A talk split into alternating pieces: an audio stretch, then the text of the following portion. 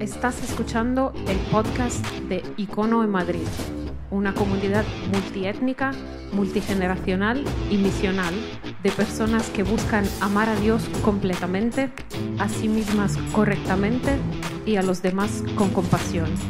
Este es el mensaje del domingo pasado. De una serie que cerramos hoy, como digo, y en la que hemos estado eh, considerando algunas cosas importantes. Suele ser el principio del año siempre una época de hacer eh, propósitos de año nuevo. Yo creo que casi todos los que nos consideramos cristianos, casi todos los años intentamos ser mucho más intencionales, mucho más conscientes de esto, siendo conscientes, por otra parte, de lo mal que lo solemos hacer. Y es curioso, no lo hemos hablado en estos días, pero no sé si sabéis que justamente en las primeras semanas de enero es también cuando se celebra a nivel internacional eh, lo que se llama la Semana de Oración, una semana en la que específicamente todos los cristianos del mundo se reúnen, se, obligan de alguna forma a sincronizarse en ese sentido para dirigirse a Dios eh, como comunidad de una forma especial. El tema de la oración ha sido entonces un tema que nos ocupa y que nos preocupa porque es una de nuestras grandes asignaturas pendientes. Y para mí particularmente, hablar de esto hoy es, eh, con doble ración, si me apuráis, de temor y temblor, porque soy absolutamente consciente de que esta es eh, mi asignatura más suspensa. No sé si estoy aprobada en alguna, pero desde luego en esta no. Eso lo tengo eh, meridiano. Ha sido una de las cosas que me ha costado más hacer a lo largo de la vida. Y sigue costándome. Por eso, eh, al hablar con vosotros hoy, no lo quiero hacer, intento no hacerlo nunca, pero hoy menos, desde una especie de superioridad moral como el que tiene esto resuelto, como el que lo tiene zanjado, que viene a explicar cómo se hace, ¿no? sino eh, más bien a compartir con vosotros algunas cosas que me han ocupado eh, durante estos días, porque ya digo, soy muy consciente de que aquí es donde me estrello. Em, no sé cuántos de vosotros habéis podido estar en las conversaciones anteriores, eh, luego haremos un pequeño recorrido a través de ellas para engancharnos a partir de lo que hemos hablado y seguir desarrollando el tema hoy, pero si no las habéis escuchado, os animo encarecidamente a que podáis hacerlo os va a retar, os va a desafiar. Podéis eh, encontrar esas conversaciones eh, en la página web en icono.online. Ahí en el menú desplegable de la derecha arriba, en la parte superior de la pantalla, vais a poder encontrar una sección de conversaciones y al buscar ahí os van a aparecer las diferentes series, la más reciente en la que estamos, eh, empieza orando, y en ella vais a poder encontrar las tres conversaciones anteriores y a lo largo de la semana se incorporará la de hoy, que es la cuarta. Em, vamos a hacer el, ejercicio que hemos estado haciendo también en semanas anteriores de eh, lanzarnos a hacer preguntas si es que a lo largo de la sesión eh, consideráis que hay alguna cosa que debe explicarse más o alguna inquietud Ojalá sepa contestarla, si no, eh, miro hacia allá y le digo, Joel, responde, y vemos cómo nos apañamos, ¿vale? Pero ojalá pueda de alguna manera aportar respuestas. La realidad es que no tengo todas las respuestas y os imaginaréis el nivel de estrés que supone para quien está aquí lanzarse al vacío que supone decir, preguntad lo que queráis. Aún así, vamos a hacer lo posible por ver de intentar dar respuestas en lo que podamos. Eh, y queremos hacerlo a través de dos vías, ¿vale? Tenéis ahí dos opciones para poder lanzar vuestras preguntas a lo largo de la sesión, de manera que tenéis pleno permiso para poder coger el móvil en un momento dado, y bien sea mandando un mensaje de texto por WhatsApp al número oficial de icono, que es este que tenéis aquí, el 620-207-268, o bien eh, lanzándola a través de email a preguntas.icono.online. Si queréis que esa pregunta sea anónima, empezad el mensaje o el email diciendo anónimo. Y a partir de ahí, pues lanzáis la pregunta y veremos a ver por dónde salimos. ¿Vale?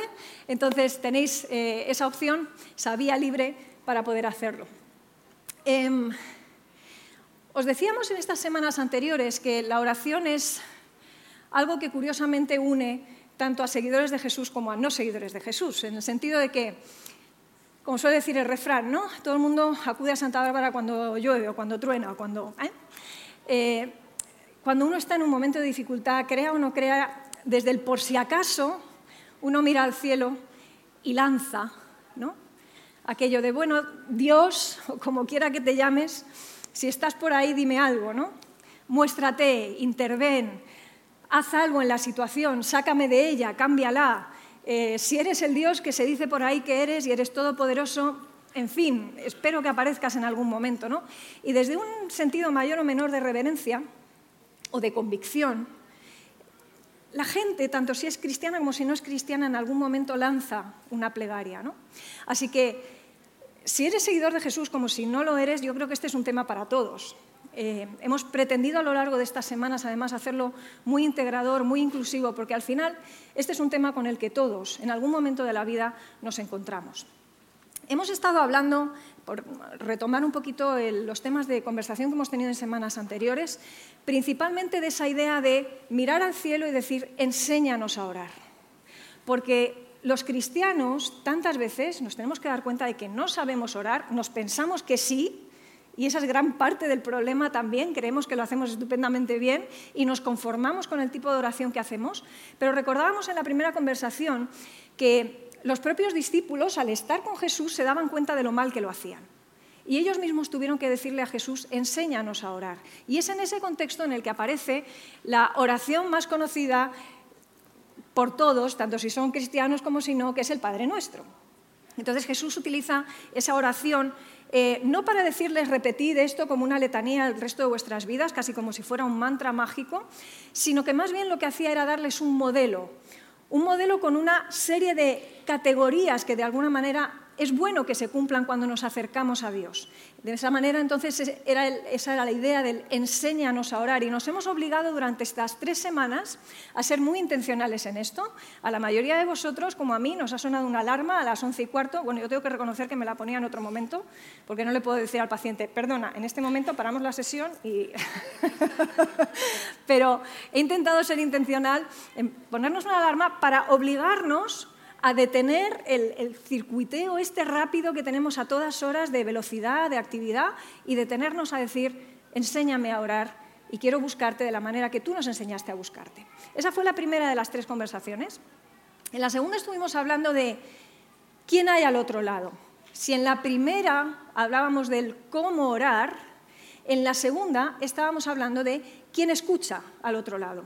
Y decíamos que éramos unos grandes privilegiados, porque quien tenemos al otro lado es el Dios del universo, el que sostiene todas las cosas. Pero como muchas veces algunas de nuestras oraciones no llegan porque no estamos alineados con el Dios del universo. Y la oración sirve, entre otras cosas, para intentar retomar esa línea y poder estar en comunicación.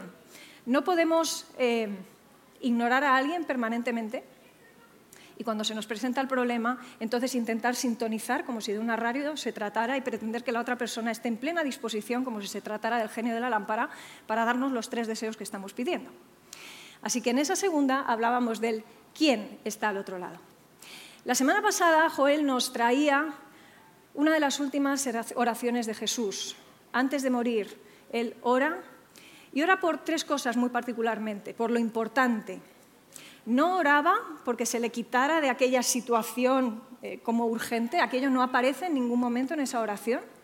Lo que aparece es un, guarda a estos que me has dado, guarda a mis discípulos, manténles como están, manténles unidos, porque eso es lo que el mundo va a ver y eso es lo que el mundo de alguna manera va a sentir una atracción hacia eso y eso les va a llevar hacia ti.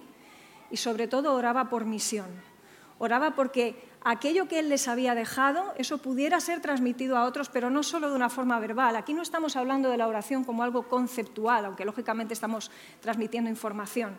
Es sobre todo como algo que modifica la realidad de las cosas, modifica la realidad de quien ora y modifica la realidad alrededor porque impacta.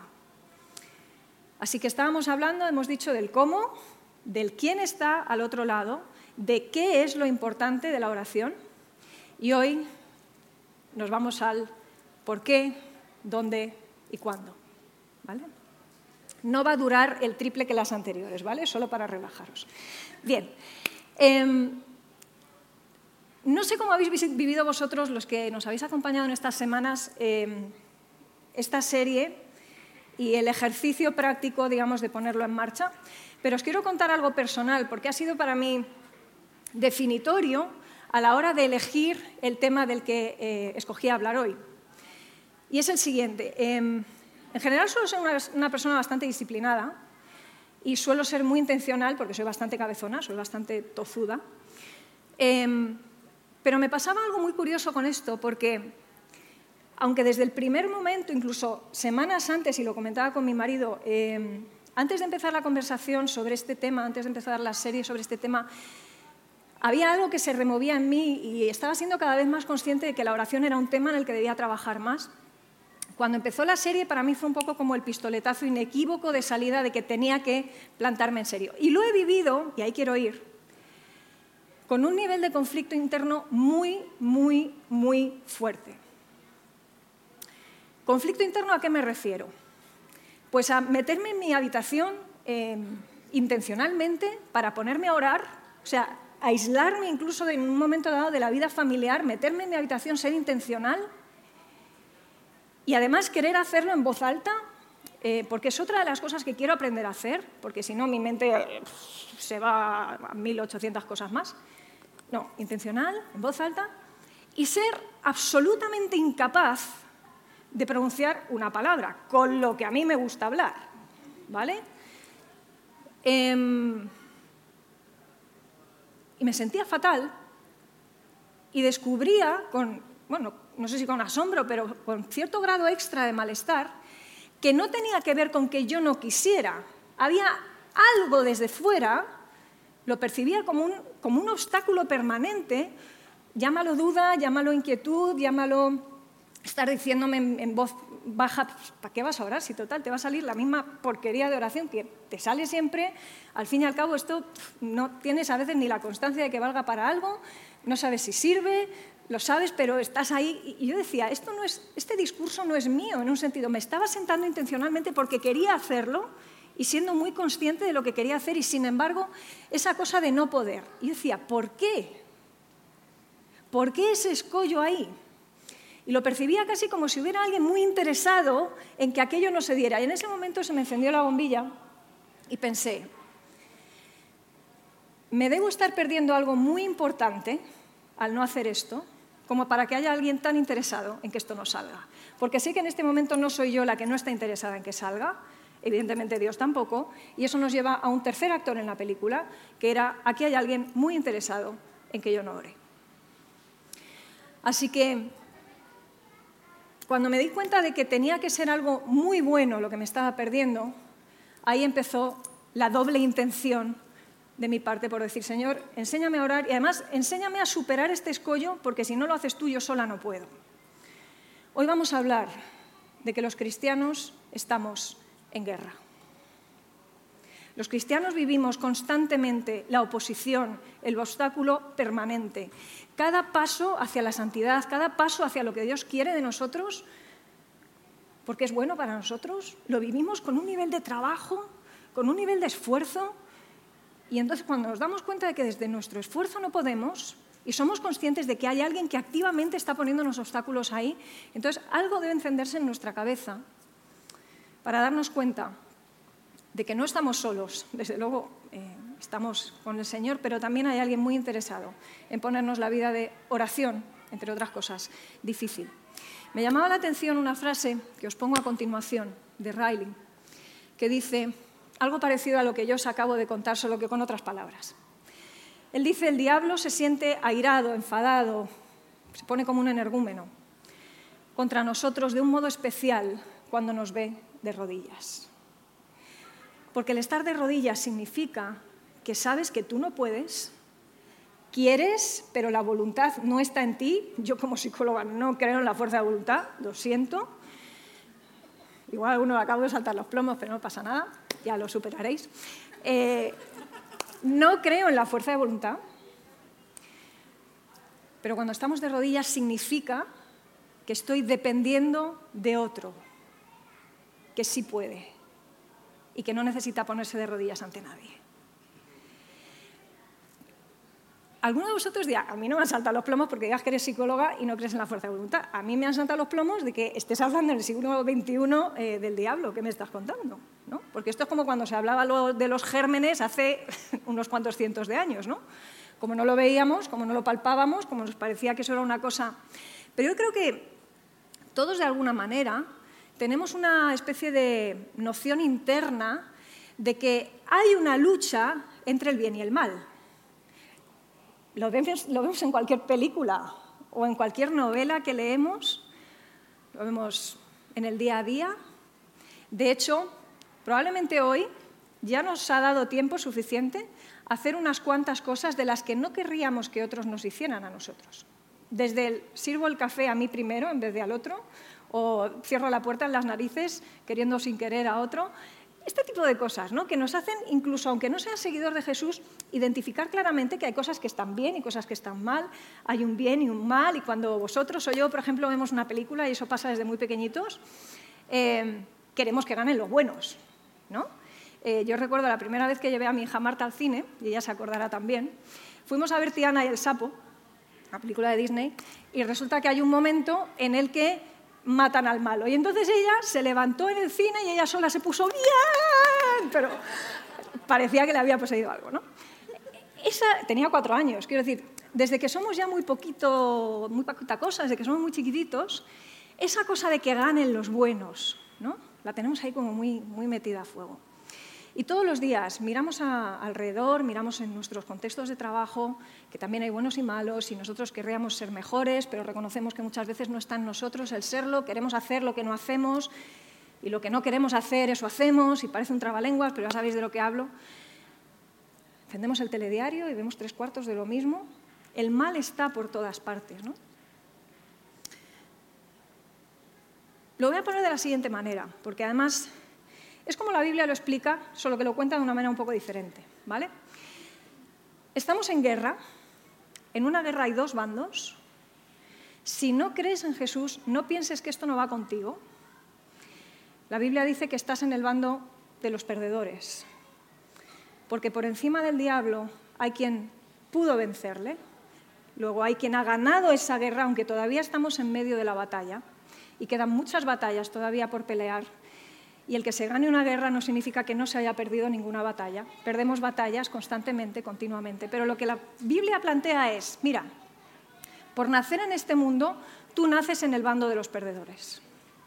Tu vida, todo lo que te rodea está tocado por quien gobierna este mundo en este momento, que no es Dios, es el diablo, es, el mundo es su reino, luego lo vamos a desarrollar un poquito más.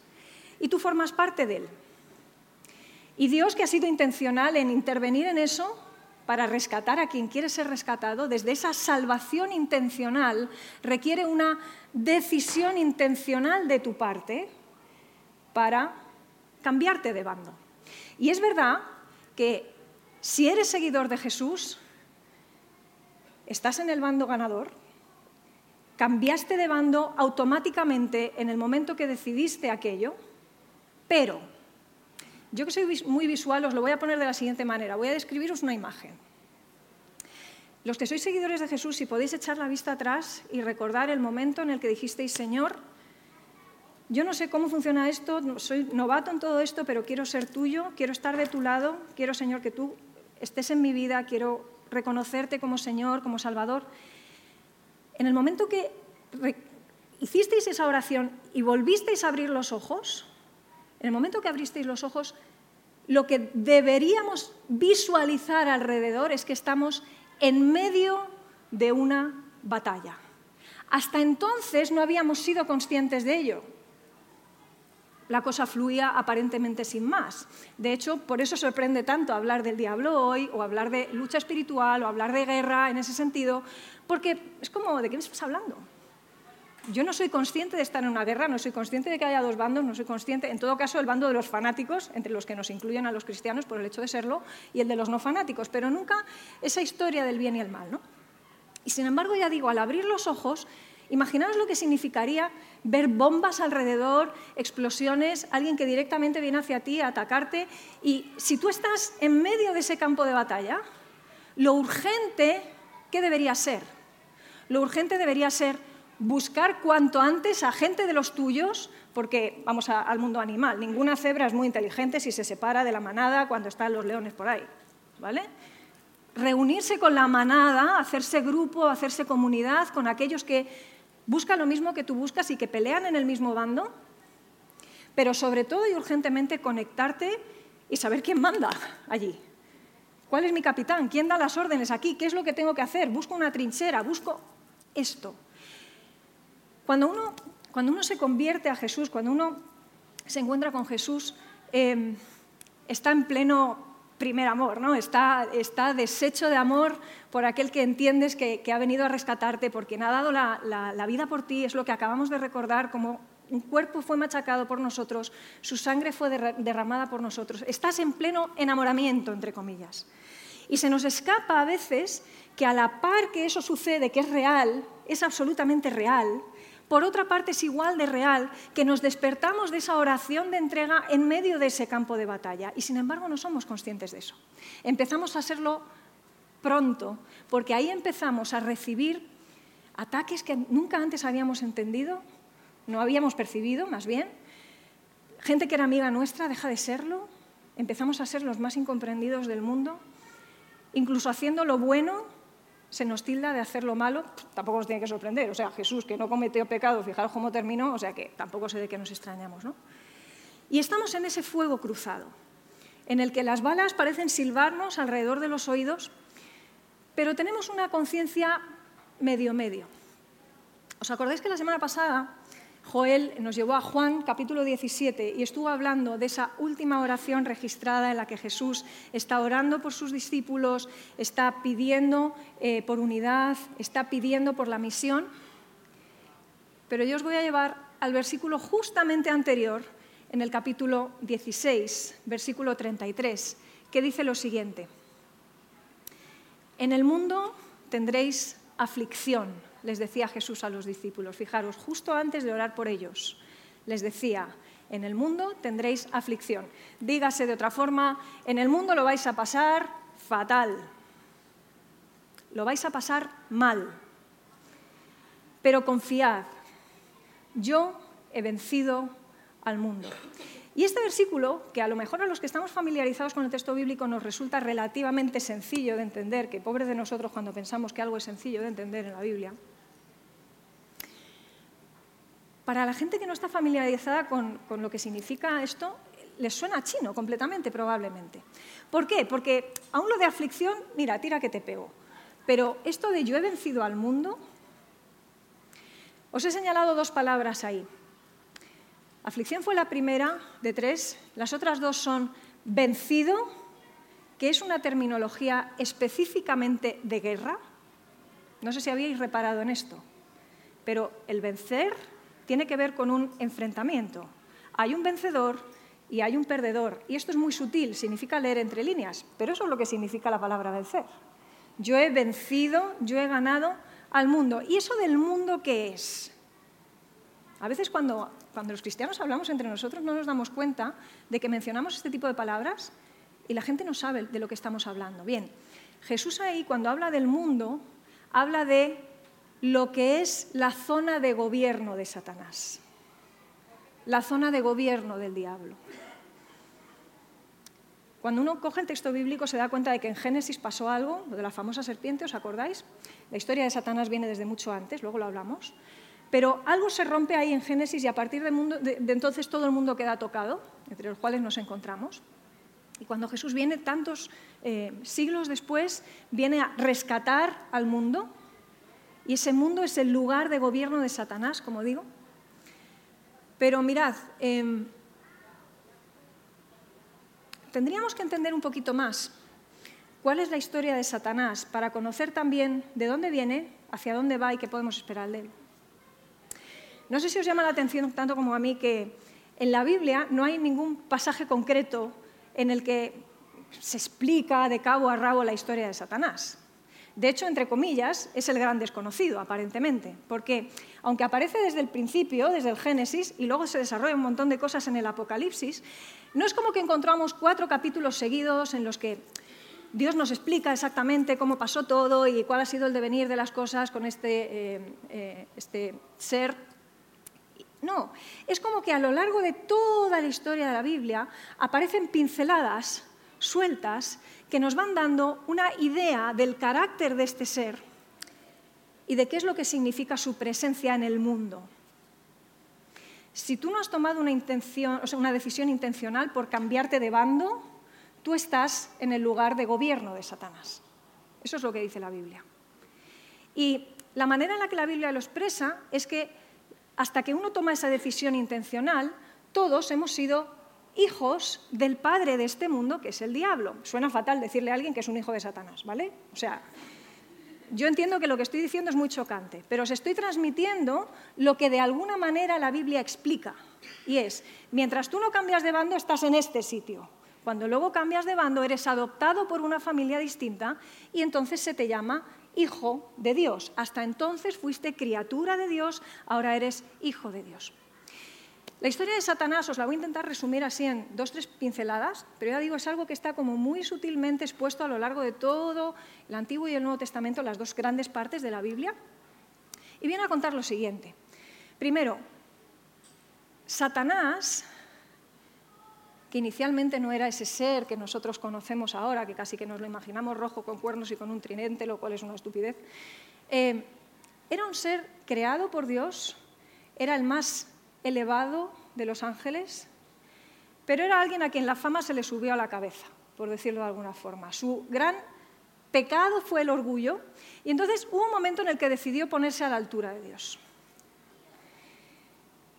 Y se lo planteó tan en serio, tan en serio, tan en serio, como para generar toda una especie de intento de golpe de Estado, en el que se llevó a unos cuantos consigo, por cierto, y en el que empezó a obsesionarse a niveles tales que no solamente tuvo que ser expulsado de donde estaba y de la colocación en la que Dios le había puesto, sino que fue lanzado a este mundo. Y que además trae con él toda una cantidad de huestes espirituales y de secuaces, de cómplices que andan detrás de él siguiendo sus órdenes. Y de alguna forma, quienes están bajo su mandato, sépanlo o no, siguen, todos hemos seguido de alguna manera sus órdenes. Mientras no estás colaborando con el bando ganador, estás colaborando en el bando perdedor. Ese es el contexto. Hay, eh, espacios muy concretos en los que se habla de esto, pues Isaías 14, por ejemplo, Ezequiel 28, son espacios en los que podemos encontrar cosas, pero fijaros, eh, se habla constantemente de él, pero no se le da el papel protagonista. Y por esa razón no encontramos un libro explicándonos esto u ocho capítulos explicándonos esto, pero se nos advierte constantemente de quién es este personaje y qué es lo que significa esto. Estamos en guerra, dos bandos, bando ganador, bando perdedor, y nosotros estamos en medio de ese fuego cruzado porque estamos en medio de batallas. Claro, a mí esto me choca cuando, cuando me venden una especie de cristianismo super happy, super guay, ¿no? En plan, eh, aquí no pasa nada, el diablo es tal, y veo a gente ahí desatando demonios, que yo no sé cómo se hace eso. Y, tengo mucho respeto, de verdad, por las formas de la gente, pero hay cosas que, cuando no las veo refrendadas en el texto bíblico reconozco que me, descolocan un poquito. ¿no? Y entonces digo, ¿con qué me quedo? O sea, ¿se puede ser feliz siendo cristiano o estamos condenados a la desgracia permanente de estar en guerra? Pues mira, se puede ser muy feliz siendo cristiano. Yo no renunciaría a ser cristiana en este momento, creo que es lo mejor que me ha pasado. Uno de los textos que vamos a estar analizando hoy en Efesios, esa carta a los Efesios que escribe Pablo, habla al principio de la carta de habéis sido bendecidos con toda bendición espiritual. O sea, dicho de una manera drástica, lo que os ha pasado es increíble, es lo mejor. Pero termina la carta diciendo, mucho cuidado, fortaleceos en el poder del Señor, en el poder de su fuerza, porque vienen curvas. No que vienen, estáis metidos en una consecución de curvas de las que no erais consciente probablemente cuando os metisteis aquí. Claro, es tentador, supongo, para quienes no sois seguidores de Jesús y me estáis escuchando y decís, oye, perdona, si lo que me estás diciendo es que por el hecho de ser cristiano la vida se me va a complicar un horror, casi que me quedo como estoy. Vale, voy a hacer un KitKat. No pienses que por estar en su bando el diablo va a tener más misericordia contigo. El diablo no tiene ni una pizca de amor por nadie que no sean su misma persona y sus propósitos. Él no se casa con nadie. Y tiene un plan contigo si no eres cristiano y lo tiene conmigo siendo cristiana. Porque está como león rugiente alrededor nuestro buscando a quien devorar. Evidentemente, a quien ya considera muerto no se esfuerza por intentar devorarlo, tanto como al que todavía pelea, colea y encima está peleando contra él directamente. Y a ver, Satanás no tiene la capacidad de hacerle nada a Dios, pero lo más cerca que puede estar de hacerle daño a Dios es tocar a los suyos. Y si tú eres seguidor de Jesús y eres de los suyos, estás en pleno ojo del huracán. Conviene tenerlo presente, que eso es de lo que habla al final el texto del que hablaremos en un momento. Y Sugel Michelin, que es uno de mis eh, expositores bíblicos favoritos, lo plantea de la siguiente manera, fijaros. Él dice, la vida cristiana no es un parque de atracciones, es un campo de batalla. Si la manera en la que te has planteado el cristianismo es como hobby de fin de semana, que me parece una castaña de hobby, perdonadme, o sea, como hobby hay 8.000 cosas más que se me ocurren que podría hacer en un domingo o en un sábado, aparte de venir aquí, montar, prepararme una predicación y esas cosas. Eh, es un campo de batalla. Y a veces yo cuando escucho determinados cristianos, y podemos caer en eso constantemente también, porque, en aquello que criticamos, en eso solemos caer, eh, parece que vivimos como si estuviéramos happy todo el tiempo, como si fuéramos a por pipas al kiosco. Y nos lanzamos a nuestro día a día sin, haber puesto siquiera el día en manos de quien puede controlar las cosas, de quien puede intervenir. ¿Os acordáis del Padre Nuestro? Luego lo vamos a ver de nuevo, vamos a repasar otra vez un poquito, porque mucho de lo que se habla en el, en el Padre Nuestro tiene que ver con este asunto de guerra. Jesús incluyó este asunto en su oración modelo. Y si nosotros salimos de cualquier forma, nos vamos a encontrar con cosas para las cuales no vamos a estar preparados. En Efesios 6 se habla de una armadura. Se habla de que vamos a estar en guerra, pero se nos dice, tú no vas solo a esa batalla. Eso sí, fortalécete en quien puede ayudarte y ponte encima lo que necesitas para poder enfrentarte a lo que se te viene, porque de otra manera vas a pelo vas a las bravas, vas a pecho descubierto. Mirad lo que nos plantea ese texto. Nos dice en Efesios 6, y es un texto que os animo a leer detenidamente, aquí vamos a ver solamente algunos versículos, pero os animo a poderlo leer completo en casa. Si no tenéis una Biblia en casa, podéis buscarla fácilmente en Internet, lo vais a encontrar. Fijaros que dice ahí, no tenemos lucha contra sangre y carne, nos está hablando del tipo de enemigo que enfrentamos, sino contra principados, contra potestades, contra los gobernadores de las tinieblas de este siglo, contra huestes espirituales de maldad en las regiones celestes. Mirad, el mal hoy en día no se presenta como a veces algunos quieren caricaturizar en forma de un demonio que se enfrenta con un angelito y que... La cosa es mucho más sutil. Y de hecho voy a tirar de un autor secular, que no tiene nada que ver con lo religioso, para hacernos ver que incluso alguien que no es seguidor de Jesús puede percibir algo de esa realidad que a nosotros a veces siendo seguidores de Jesús se nos escapa. Sigmund Bauman, sociólogo, falleció hace poquito, eh, que ha estado, bueno, él era polaco de origen, ha estado instalado mucho tiempo en Gran Bretaña, ha sido profesor allí en la universidad, él habla de la maldad líquida y lo contrasta con ese tipo de maldad absolutamente evidente, brusca, directa, que es la que hemos visto, por ejemplo, en los grandes conflictos del siglo XX. ¿no? Uno piensa en la Alemania nazi y dice, vale, el mal a lo bestia era esto, ¿no? era un mal que se evidenciaba de una forma absolutamente brutal, drástica, exterminios, pa, Bien. La maldad del siglo XXI, dice él, es mucho más sutil, es mucho más líquida, no nos pensemos que el enemigo es tonto. Parte del enfoque del enemigo, ¿cuál ha sido siempre? Se nos dice en la Biblia que Él se presenta como ángel de luz, se presenta como alguien bueno, te promete cosas aparentemente buenas, que luego, por cierto, no cumple. Eh, es el gran engañador, es homicida, porque mientras te mantiene en el bando eh, perdedor, al final a lo que te está condenando es a la muerte. Todo eso no se termina de ver de una manera tan evidente como veíamos en esos conflictos del siglo XX. Y dice Sigmund Bauman acerca de la maldad líquida, la maldad líquida te envuelve.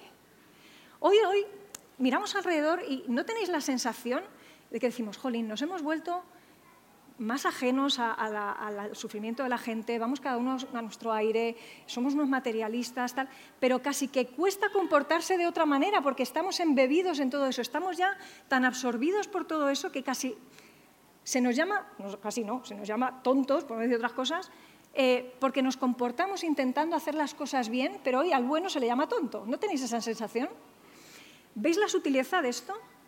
La maldad la tenemos mucho más integrada y como ninguno de nosotros nos gusta reconocer que somos malos, pues si lo bueno somos nosotros, lo malo es lo extremadamente malo. Entonces todo el mundo se piensa que es bueno. Es sutil. Este es el tipo de enemigo que enfrentamos. Tu enemigo no es el vecino del quinto que te cae mal, tu enemigo no es tu jefe que te hace la, la vida imposible, tu enemigo ni siquiera es tu cónyuge. Tu enemigo es el que está detrás de cada uno de ellos, machacándote la vida y haciéndote la vida, cristiana o no, cada vez más difícil. Todos tenemos ese enemigo. Pero más allá, fijaros de lo que sigue hablando este texto. No solamente nos habla del tipo de enemigo, sino que nos habla del tipo de protección que nosotros tenemos a nuestro favor para poder enfrentarnos a ese enemigo. Porque, perdonadme la expresión y no hay falta de respeto en esto, Dios sería un canalla si nos lanza a esa guerra sin estar con la posibilidad de estar preparados. Y no tenemos un Dios tirano, tenemos un Dios que nos ama. Y diréis, bueno, ¿por qué permite el sufrimiento? Luego lo hablamos si queréis. Pero ese Dios no nos ha lanzado de cualquier forma a ese conflicto. Lo que hace es que, volviendo al, al siguiente texto, nos dice, tomando toda la armadura de Dios para que podáis resistir en el día malo, habiendo acabado todo después, estar firmes. Fijaros, la armadura de Dios es una pasada, porque el texto lo desarrolla. Cuando tú puedes cubrir tus lomos de la verdad, llevas la coraza de la justicia, el yelmo de la salvación, el escudo de la fe, la espada del Espíritu, que es la palabra de Dios, y tus pies están calzados con el apresto del Evangelio de la paz. Eso significa ir bien armado. Pero para eso hay que ser responsable atender a que esa armadura está a nuestra disposición y ponérnosla, porque no va a venir el general a ponernos la armadura. No entra en la mente de nadie que cuando llega un soldado al frente, bueno, lo primero que se presente en bañador allí, pues tampoco es cuestión, ¿no? Se espera de un soldado que va bien armado que eso, que se haya puesto la armadura, ¿no? Pero no viene el general a ponértela, es decir, mira, si no te la pones, tú verás. Es una responsabilidad nuestra el tomar. Por eso, fijaros, nos lo ponen en un imperativo directo. Tomad. Esa decisión es nuestra. Y diréis, bueno, pero tú no vas a hablar de la oración. Porque todavía no has hablado de ella. ¿Dónde está la oración en todo esto? ¿Qué parte de la armadura es la oración? Ahí nos hemos equivocado. La armadura no es una, perdón, la oración no es una parte de la armadura. La oración es el contexto en el que se pelea. Tú te pones la armadura, evidentemente pidiéndole al Señor que te la pongas lo mejor posible y que si nunca te has puesto un casco te lo sepas poner bien y si nunca te has puesto, eh, te has colocado un buen escudo, pues que sepas cogerlo de la mejor manera y que sepas blandir la espada. Pero desde luego, lo que tiene que quedarnos meridianamente claro es que el contexto en el que eso se tiene que producir es la de la conexión constante con el cuartel general. Si tú no estás comunicado con el cuartel general, y si además no hay ese sentido comunitario de ejército, estás mal preparado para la batalla. Fijaros lo que sigue diciendo el texto de Efesios. Orando, diréis, ¿cuánto amarillo? Sí, orando en todo tiempo, con toda oración y súplica, velando en ello con toda perseverancia y súplica por todos los santos. Pablo era un buen orador. Y cuando Pablo es tan reiterativo y utiliza tanto, tanto, tanto, tanto, tanto la redundancia aparente, igual es que el tema es importante. Repito, en todo tiempo, con toda oración y súplica, velando, que significa sin parar, pendiente, alerta, con toda perseverancia y súplica por todos los santos. ¿Veis esa idea del contexto? Es decir, toda esa armadura puesta en el contexto de orar, orar, orar, orar, orar, orar, orar. Que en ningún momento estemos desconectados del cuartel general, porque ¿qué le pasaba, por ejemplo, en la Alemania nazi a un soldado del bando que fuera cuando quedaba desconectado de su grupo o cuando quedaba desconectado de quien organizaba aquella ofensiva? Que aquel estaba condenado prácticamente a morir. Era mucho más frágil, era muy fácil que la otra parte le pudiera capturar. Mirad cómo lo plantea de nuevo Sugel Michelin. Nos dice, La oración es la que nos mantiene en contacto con el cuartel general para dos cosas principalmente. La primera, para pedir consejo táctico, es decir, para tomar decisiones en el día a día. Cuando tú o yo salgamos de aquí, no nos vamos a comer el domingo, estamos en guerra. Aquí estamos en guerra. Podemos estar pidiendo al Señor que nos ayude a no distraernos en la conversación. La distracción es una gran estrategia del enemigo, por cierto. Cuando salgamos, decir, bueno, pues ya ha terminado, hemos cumplido, hemos tenido, no decimos hemos cumplido porque políticamente incorrecto, ¿vale? Pero bueno, pues ya está, el domingo, bueno, pues a empezar la semana. Eso forma parte de la táctica del enemigo. Aquí siempre nos recordamos, somos iglesia, seguimos siendo iglesia cuando salimos de aquí. ¿Veis que estamos en guerra? ¿Lo detectamos? Cuando vayamos mañana al trabajo, ¿de qué manera vamos a ir preparados? Bien, consejo táctico. ¿Cómo tomamos decisiones? Al, general, ¿qué es lo que tengo que hacer? Decíamos el primer día, utiliza la oración y que sea tu primera opción. Antes de hacer cualquier cosa, antes de mandar un mail, ora, busca al Señor. Pero además, mirad cómo él lo expresa y me encanta, esto sirve para pedir ayuda aérea. Si tú estás realmente fastidiado en medio de la batalla y necesitas ayuda aérea, la pides. Y la pides sabiendo que además, perdonadme la expresión, tu general no es un cutre.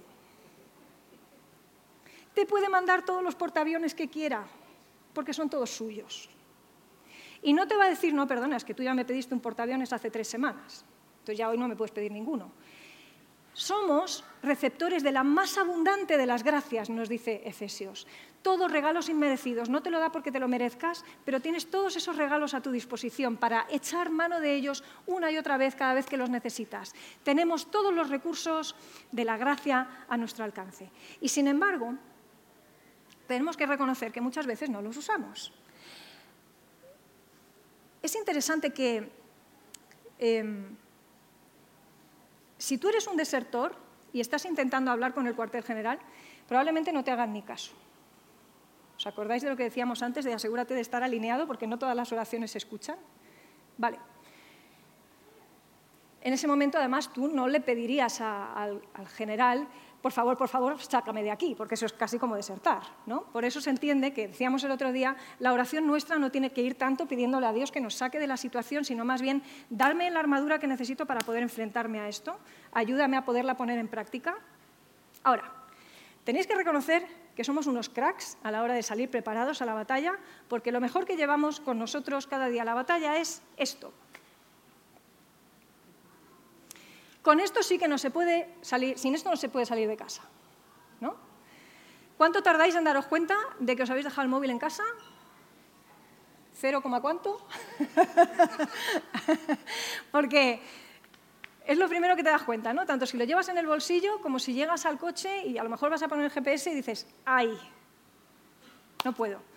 Eh, iba a empezar el otro día sesión por la tarde, había cuatro o cinco pacientes seguidos, tuve que pedirle permiso al primero pedirle tres minutos para poder volver, porque me había dejado el móvil, tuve que volver a por él, traerlo de vuelta, porque no os imagináis todo lo que yo tengo que gestionar por la tarde en el móvil, una cita que no llega, alguien que me dice que se retrasa, un cambio de hora, lo que sea. Bueno, somos unos máquinas preparándonos, o sea, esto es eh, lo mejor que sabemos hacer.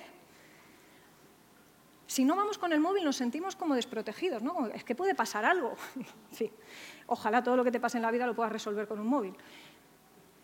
Pero, ¿de verdad nuestra preocupación puede ser cuando vamos a un sitio como este, que quiero que veáis ahora, el ir o no con un móvil? Porque si hablamos de guerra, perdonadme, la guerra es esto. Nosotros que vivimos en el primer mundo, alejados de conflictos, no tenemos una noción muy clara de lo que significa estar en guerra. Pero si queréis echarle un vistazo a, Google, por ejemplo, para eh, buscar imágenes de la guerra de Siria, por hablar de uno de los conflictos que tenemos en el planeta hoy. Eh, lo sorprendente es que a veces vamos a este tipo de sitios de la guisa que vais a ver en la siguiente foto.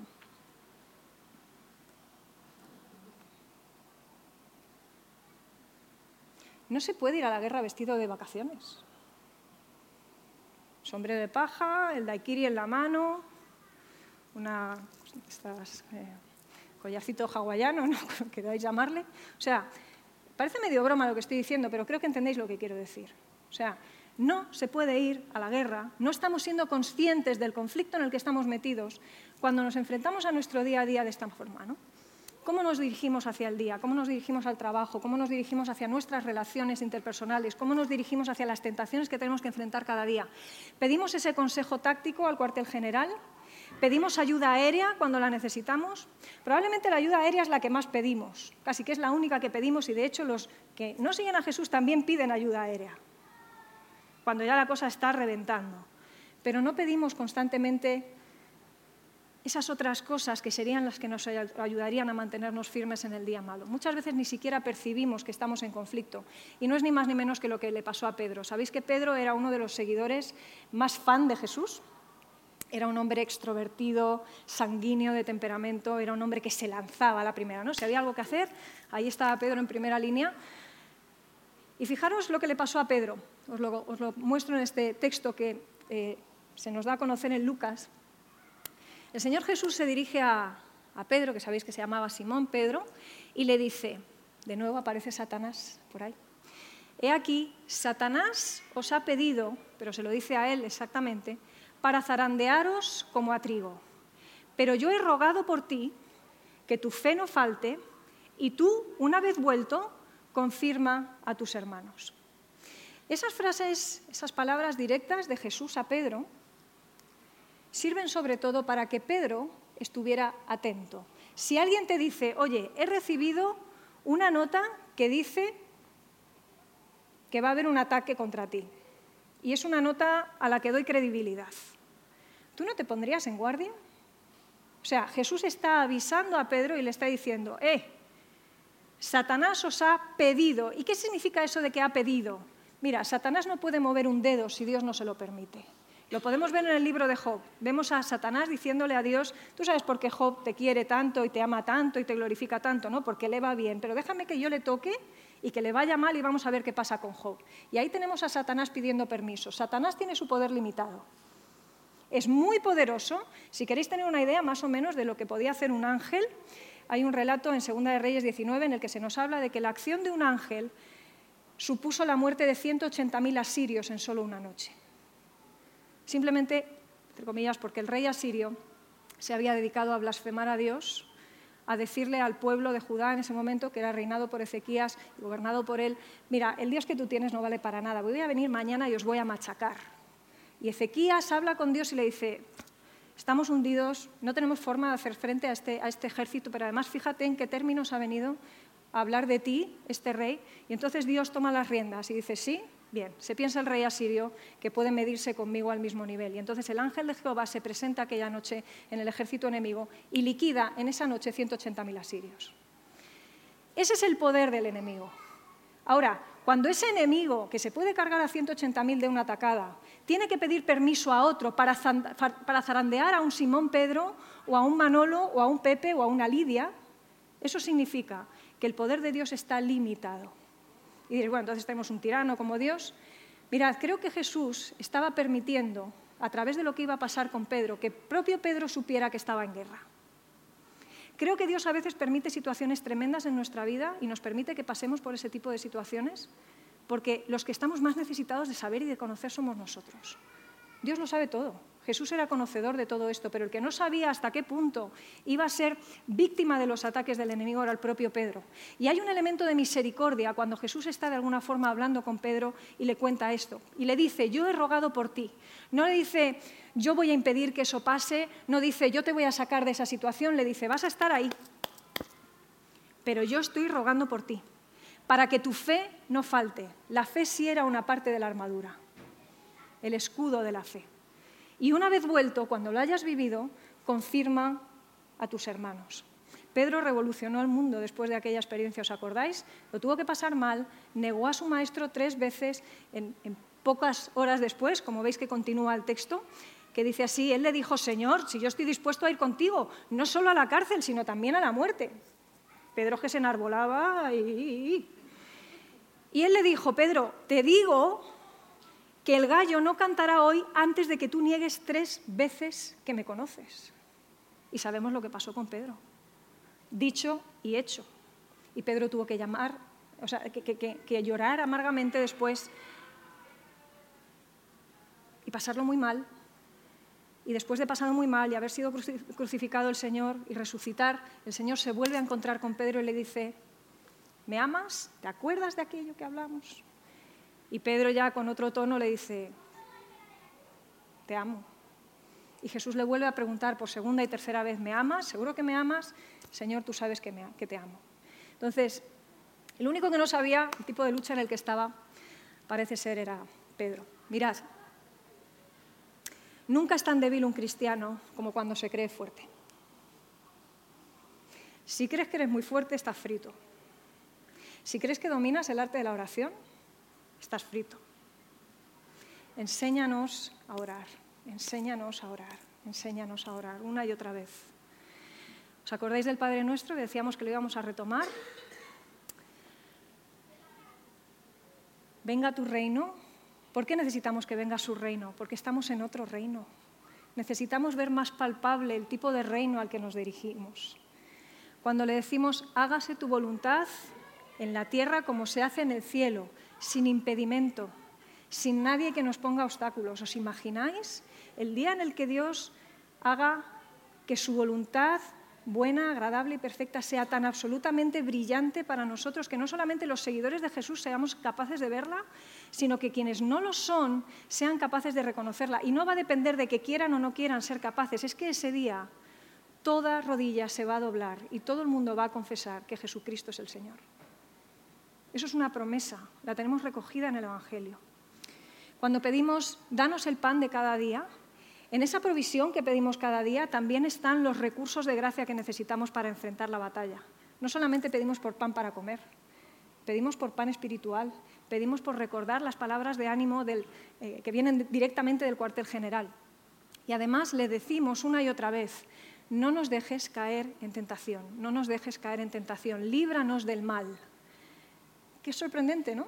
Que estuviera eso tan presente en el Padre Nuestro y ni siquiera nos hubiéramos dado cuenta. Voy a parar aquí un momento. Vamos a dejar un espacio para preguntas, que creo que alguna hay. Eh, orad por mí.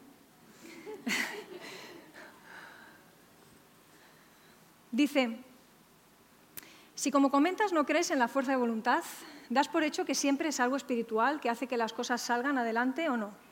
En las cosas más sencillas e irreverentes aparentemente. Lo voy a explicar. Eh, una bomba de relojería como esa merece una explicación. Cuando digo que no creo en la fuerza de voluntad, lo voy a plantear de la siguiente manera. Em, constantemente las personas, incluso teniendo una gran motivación, necesitamos ayudas externas. Voy a poner un ejemplo más estúpido, ¿vale? Otro de los grandes em, propósitos de Año Nuevo que la gente se hace es voy a adelgazar. Bien, a que no es lo mismo tener las galletas en un tarro transparente que en un tarro opaco. No, lo mismo. Bien, como no te fías de tu fuerza de voluntad, casi mejor que o no las compras o las mantienes en un jarro opaco, para no verlas. Porque realmente, aunque tengamos un cierto nivel de fuerza de voluntad, es muy frágil. Basta que llegues con hambre y veas una galleta para que ya te olvides de la lechuga y te vayas a la galleta. No es lo mismo ir a hacer la compra cuando tienes hambre que cuando no tienes hambre, ¿a que no? ¿Qué es lo que haces para no pasarte? Lista de la compra, ¿no? Y entonces vas rigurosamente si tenéis eh, interés en un, relato mitológico sobre este asunto, el famoso asunto de Ulises, eh, cuando tiene que eh, volver a, su lugar de origen, ¿no? ya va a encontrarse de nuevo con su hijo y con su mujer después de un tiempo de guerra. Y entonces resulta que tiene que pasar por el famoso mar de las sirenas, aquel en el que las sirenas lanzaban aquellos cantos maravillosos que les embaucaban a los marineros, se lanzaban por la borda y entonces morían en el mar. ¿no? Y él, que era un tío listo, dice, mira, yo prefiero no fiarme de mi fuerza de voluntad, voy a pedir que me aten al palo mayor del barco, voy a decirle a, a mi tripulación que no me hagan ni caso, pero como me tienen que obedecer, casi mejor les tapo los oídos y entonces que llega un canto de sirena, yo estoy atado, no me voy a lanzar, me voy a poner a dar gritos y órdenes de que me suelten porque quiero lanzarme, mis marineros no me van a escuchar, ellos mismos tampoco van a oír los cantos de sirena, nadie se va a tirar, asunto resuelto, perfecto. Yo escucho los cantos de sirena y a la vez llego donde quiero llegar. A eso me refiero. Es decir, por muy bien intencionados que seamos, por mucha aparente fuerza de voluntad que nosotros sabemos que podemos tener, llegan momentos en los que tú y yo somos tan frágiles como la mantequilla. Y somos fáciles de malear. Y el dolor, particularmente el sufrimiento, nos ablanda de maneras alucinantemente escandalosas. Entonces, ¿creo que la gente cambia? Sí, si no sería fontanero en vez de psicólogo, está claro. Pero creo que no es tan basado en la fuerza de voluntad como creemos. Y desde luego, lo que nos dice la palabra de Dios acerca del tema de la dependencia del cristiano y de la fuerza del cristiano es muy claro. Separados de mí, decía Jesús, nada podéis hacer. Y nada es nada, que Dios no miente. Nada es nada. Vosotros sois los pámpanos y yo soy la vid. Y un pámpano, por muy iluminado que sea, sin la vid no va a ninguna parte. Necesita estar conectado con de donde le llega la savia. Entonces, o estamos conectados con el cuartel general o vamos fritos. Creo que hay otra pregunta más. Si Dios sabe que vamos a ser tentados por el diablo, ¿por qué no nos protege antes? Porque necesitamos crecer en nuestra vida. Sería tan fácil, ¿verdad? Que Jesús viniera a sufrir y que a nosotros nos fuera guay. Yo creo que Dios está mucho más interesado en que nosotros crezcamos, que además seamos cada vez más a la imagen de Cristo y Cristo fue sufriente. Nunca ni vosotros ni yo crecemos tanto como cuando sufrimos, por cierto. Él está mucho más interesado en todo eso que en nuestra felicidad. Así que no creo, no creo que aprendiéramos lo mismo desde esa protección anticipada. De lo que Jesús avisó no es de un parque de atracciones.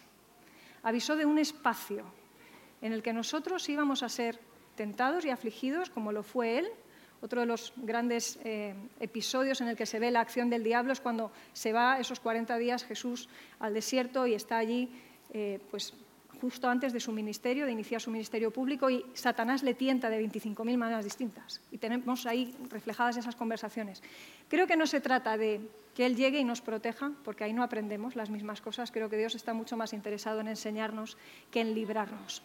Ni siquiera Jesús fue librado de aquel tiempo de muerte, y gracias a que a él no se le sacó de las situaciones que tú y yo hoy tenemos la oportunidad de ser salvos. Así que igual algo de eso nos da pistas. Creo que hay otro más. ¿Por qué Dios permite que nos pasen cosas malas, sabiendo de antemano nuestro futuro y cómo nos puede afectar aún nuestras oraciones y acciones? Creo que de alguna manera algo ha quedado contestado de la pregunta. Es decir, Dios permite que pasen cosas malas porque muchas veces también tenemos que reconocer que esas cosas malas, bien gestionadas, creo que traen mucha más gloria a Dios y al Evangelio. Fijaros, cuando pienso en Job, digo, eh, tenía razón el diablo, qué fácil era para Job, entre comillas, darle gloria a Dios cuando resulta que, que todo le iba bien, ¿no? Pero que Job fuera capaz de darle gloria a Dios cuando las cosas le iban mal, eso trajo una doble porción, no solamente de alegría en el cielo probablemente, sino de gloria al Dios que estaba acompañando a Job en medio del sufrimiento. Y además, Job no tiene su conversación, su contencioso no lo tiene con el diablo, ¿eh? Lo tiene con Dios. Y Dios le muestra cosas en ese tiempo. Y hay una de las frases que más me gusta de Job, que hay un momento en, en esos capítulos finales del libro que dice, de oídas te había oído, pero ahora mis ojos te ven. O sea, lo que Job había aprendido en medio de todo eso era absolutamente increíble. Gracias por las preguntas. Espero haberlas respondido. Como son anónimas, no sé si algún día lo sabré, pero espero de alguna manera haber podido responder. Quiero terminar con dos cosas rápidas. Me gustaría que no nos fuéramos de aquí sin tener esta idea muy presente. Todo lo que nosotros hacemos en nuestra vida, tanto si eres seguidor de Jesús como si no, suma o resta al reino. A veces vemos personas que no son seguidoras de Jesús, pero que algunas de las cosas que hacen son movidas hacia lo que es bueno. Y en eso Dios de alguna forma está interviniendo también en las personas. Dios no se ha desentendido del mundo. El mundo, fijaros que está mal, pero imaginaos lo que podría ser si Dios se hubiera desentendido completamente. No nos lo podemos ni imaginar. Ahora, todo lo que tú haces y yo hago, por acción o por omisión, en pensamiento, en sentimiento, en acción, todo suma o resta. Y si queremos aprender a vivir una vida en medio de esta guerra que sume, quiero recordarnos tres cosas. La primera de ellas, recuerda que estás en guerra permanentemente. No hay ni un momento de tu vida, si eres seguidor de Jesús, en el que no estés en guerra y en el que no seas parte del foco del enemigo. Pero si no eres seguidor de Jesús, no creas que esta guerra no va contigo. Estás en la misma guerra Quizá no eres ni siquiera, no eras ni siquiera consciente de en qué bando estabas colocado. La guerra está ganada, las batallas aún se están peleando y eso también significa que todavía puedes cambiar de bando. Ahora, no olvides ni en un caso ni en otro que estás en guerra. Segundo punto, conéctate permanentemente con el cuartel general.